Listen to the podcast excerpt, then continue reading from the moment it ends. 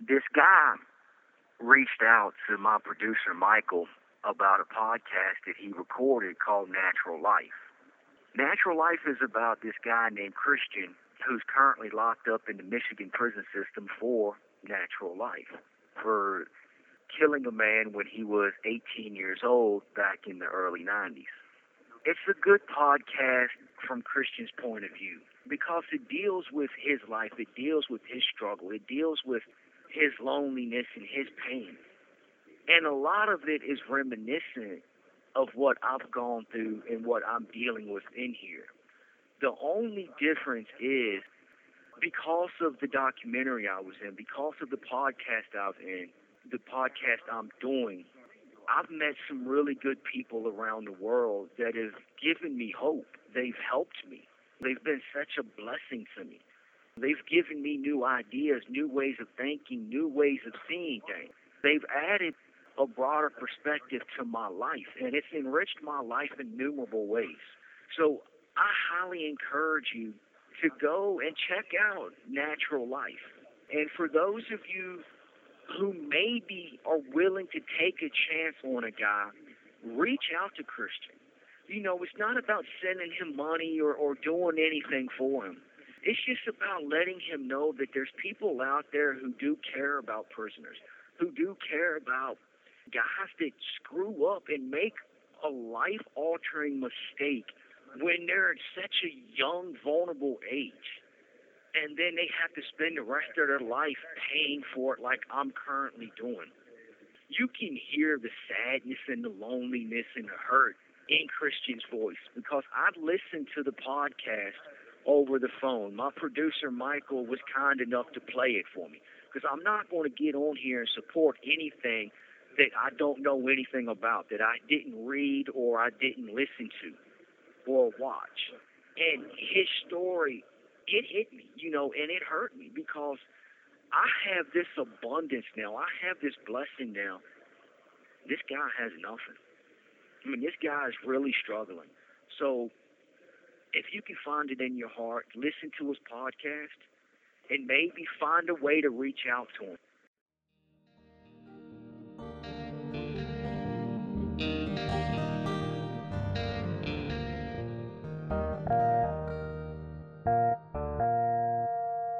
Hello, this is a prepaid call from an inmate at the Virginia Department of Corrections, Red Onion State Prison. To accept this call, press zero. This is Randall Bob, and I'm currently serving 1,214 years in Red Onion State Prison in the state of Virginia for capital murder, armed robbery, and other assorted charges. Now, as a prisoner, I deal with a lot of mental health you know, I've said before on my podcast, uh, Red Onion Randy, that prison is an emotional pressure cooker. And it is because everything in here is designed to drag you down. It's designed to break you. And unfortunately, the overwhelming majority of prisoners are broken in here. March 31st of 2022, will be 32 years of my 43 years on earth that I've done in prison, juvenile and adult. Now, of those 32 years, I've spent 18 and a half years in solitary confinement. And what solitary confinement is, is you are locked in a cell 24 hours a day, seven days a week. The only time you come out that cell is to go to the shower go to medical, and on occasion they will take you outside and lock you in a dog kennel for one to two hours. That's solitary confinement. You have very limited actions, interactions with other human beings, including staff members. You're trapped in that cell over and over and over again. And you're trapped with the worst person in a cell you can be with, and that's yourself because everyone has their own demons. And when you're trapped in that cell, you are forced to deal with those demons because if you have a cellie, if you're in population, if you're on the street and you're interacting with people and you you're watching all these television shows and social media and playing video games and going to work and doing all these different things, you can ignore those inner demons. You can ignore those voices that are inside you. In solitary confinement, you cannot. So only one of two things are going to take place. You are either going to be broken by those inner demons and you are going to just spiral into a mental health crisis, or you are going to deal with those inner demons and you are going to overcome them. And I am one of the few people that has managed to do so, especially with the length of time that I was forced to do in solitary. And yes, I did hurt a couple of people to put myself in solitary to begin with. However, the last seven years that I did in solitary were for no charge whatsoever. I was locked up based on what I was capable of doing, not on what I actually had done. And that took its toll on me. And I remember one day that I was reading a book, and it was the Wheel of Time series by Robert Jordan. And there's a character in there named Lan Mandragoran.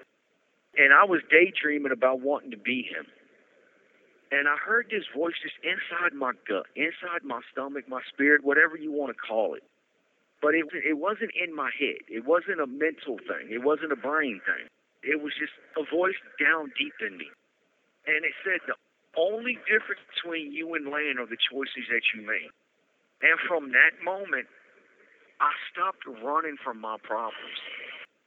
I stopped blaming everybody else for my problems and I started dealing with my problems, and it was difficult.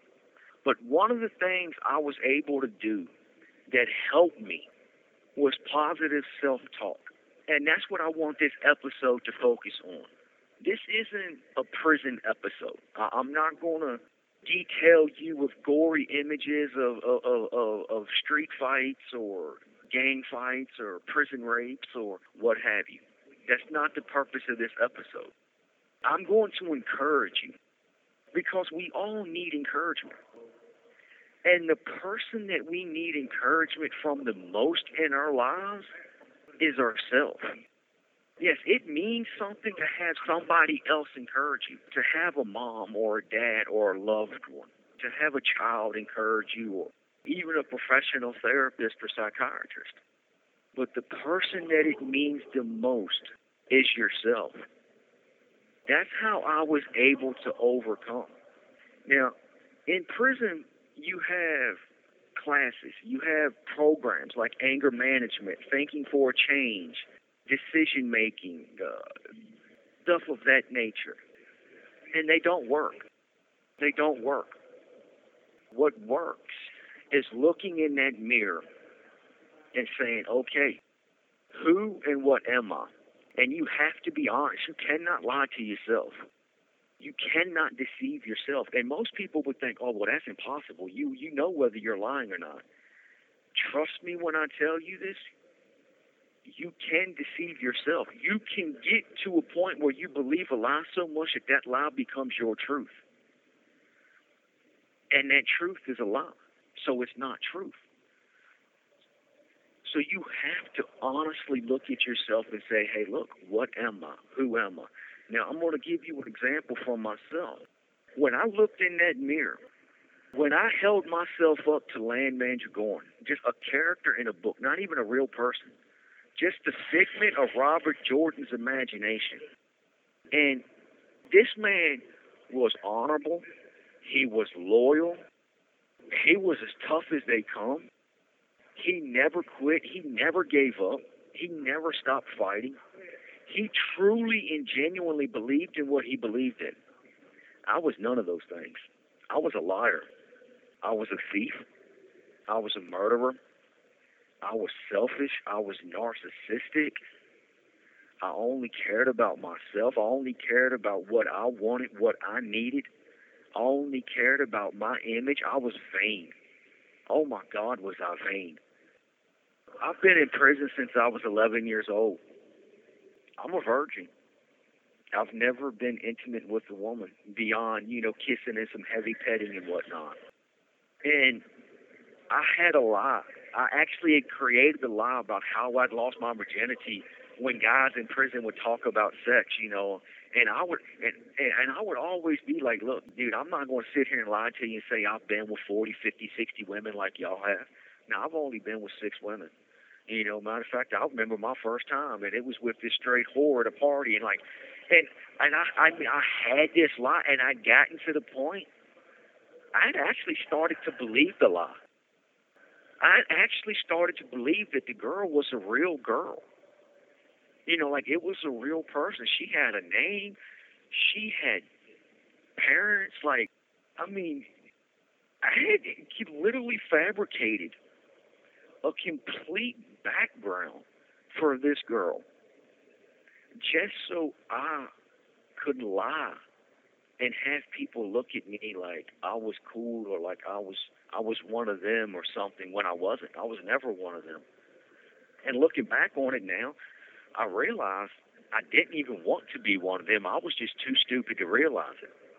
But because I felt so bad about myself, I had no self-esteem. I had no self, no self-belief. I, I had no self-confidence. I had, there was nothing good in me at that point in my life. There was not one good thing about me. But when I heard that voice saying the only difference between you and Lan are the choices you make, it woke something up inside of me. And I'm hoping that hearing this from me is going to do the same for you, that it's going to wake something up inside of you. And that it will give you the courage to look in that mirror and face those inner demons. And one of the things that helped me the most was positive self talk. And I started talking to myself in the mirror. I would literally stand in the mirror and I would look myself in the eyes. And I would talk to myself and say, you know what? You can do this. It's okay to fail because you're going to fail. Just don't quit. Don't give up. Don't stop. That's the worst thing you can do is to quit, is to stop, is to give up. But if you keep standing in that mirror and saying, hey, man, you're worth it, you're a good person. You can do better and you need to do better. But at the end of the day, you are a good person. So tell yourself that constantly. You know, this is where people go wrong with positive self talk. People think that they have to believe it right away, that it has to be immediate. No, it doesn't. And it wasn't for me when I first started saying I was a good person, when I first started saying I was no longer a criminal, when I first started saying I was no longer a liar, when I first started saying I was no longer a piece of shit, I was no good, when I first started saying those things, I didn't believe them. But I kept saying them over and over and over again until I did started to believe them. And then once I started to believe them, I started to become those things. I started to grow in self esteem and self confidence. I started to believe in myself. I started making good choices. You know, I started to control my emotions. I started to control my own narrative. I started to, for the first time in my life, to write my own story. And because I was able to write my own story, I was able to overcome those demons. I was, I was able to overcome my past. I was able to stop blaming my parents for my problems. I was able to stop blaming society. I was able to stop blaming the government. I was able to put the blame squarely where it belonged on my own shoulders. And if you really truly want to grow, now look, let me tell you something about life that I've learned in here. Everyone who takes the easy path in life, you do not live. You merely exist. You merely make it through one day to the next, and that is not living. The only way to truly live in this life is to live through the pain.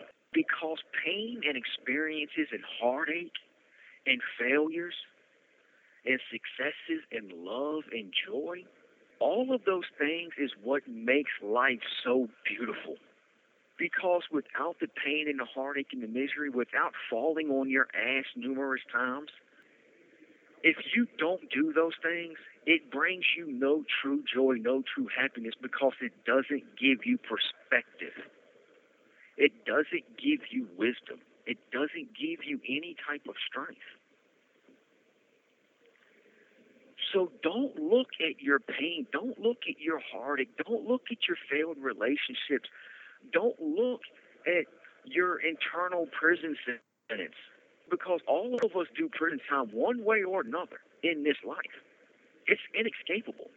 You are going to be a slave to your emotions until you learn how to control your emotions. And by learning to do those things, by overcoming these things, it brings out the beauty in life because one of the most beautiful things I've ever seen, it wasn't some manicured garden at Buckingham Palace or some botanical garden in New York City or, or, or wherever. One of the most beautiful, most stunningly gorgeous pictures that I've ever seen in my life was this little small flower in this wasteland. It, it was just nothing but dirt around. There was literally actual trash and garbage all over the place. It, it was just a place that you don't want to see a picture of, but it was just one little flower. And it wasn't the most beautiful flower in the world. It wasn't tall. It didn't have the most vibrant colors, the darkest green, the brightest reds, or nothing like that. It was just a scraggly little flower. But it was the most beautiful picture I've ever seen because it represented my life in such a fundamental way. And you are that flower. You are that flower in the wasteland of your life, in the garbage of your life, because every last one of us has baggage. Every last one of us has garbage in our life that we want to get rid of. But if you focus on yourself being that flower, and I encourage you to take a, find a picture like that off the internet and print it out and put it up beside your mirror. It doesn't have to be some huge picture, just a little small picture to where you're going to see it every day you look in the mirror when you put your makeup on or you shave or you comb your hair or whatever. And see that. Give yourself that little visual representation that I am something beautiful in the garbage in my life and tell yourself these things over and over again. I can do this. I will do this because guess what? You can do this. And you will do this if you keep doing it over and over again because you don't have to believe it in the beginning. You just have to keep saying it over and over again until you do believe it. Write your own narrative because I've done it in prison. And Red Onion State Prison is considered one of the worst supermax prisons in the world. It's better now than it was. But when I was coming up, it was hell on wheels in here. You heard the guns in the booth shooting every day. People were getting beat up every day. People were fighting every day. People were getting stabbed every day. People were up here getting raped on regular. You have one minute remaining. I had to go through a whole lot of stuff in my life to get to the point where I'm at. And if I can do it, and the sad thing is to say, even still in prison, I'm one of the most well adjusted adults you'll meet. And it's because I wrote my own narrative. It's because I started talking to myself and saying good things about myself. Now I no longer lie. Now I walk this yard with my head held high and my shoulders back. I know who and what I am. And it's because I wrote my own narrative. And that narrative, I'm a good person. And that's who I will always be. And you can do the same. So believe in yourself. And if you don't believe in yourself, I'll believe in you for you. Because we're in this together, people. And we have to help one another. So help yourself so that you can help someone else. God bless you. And truly,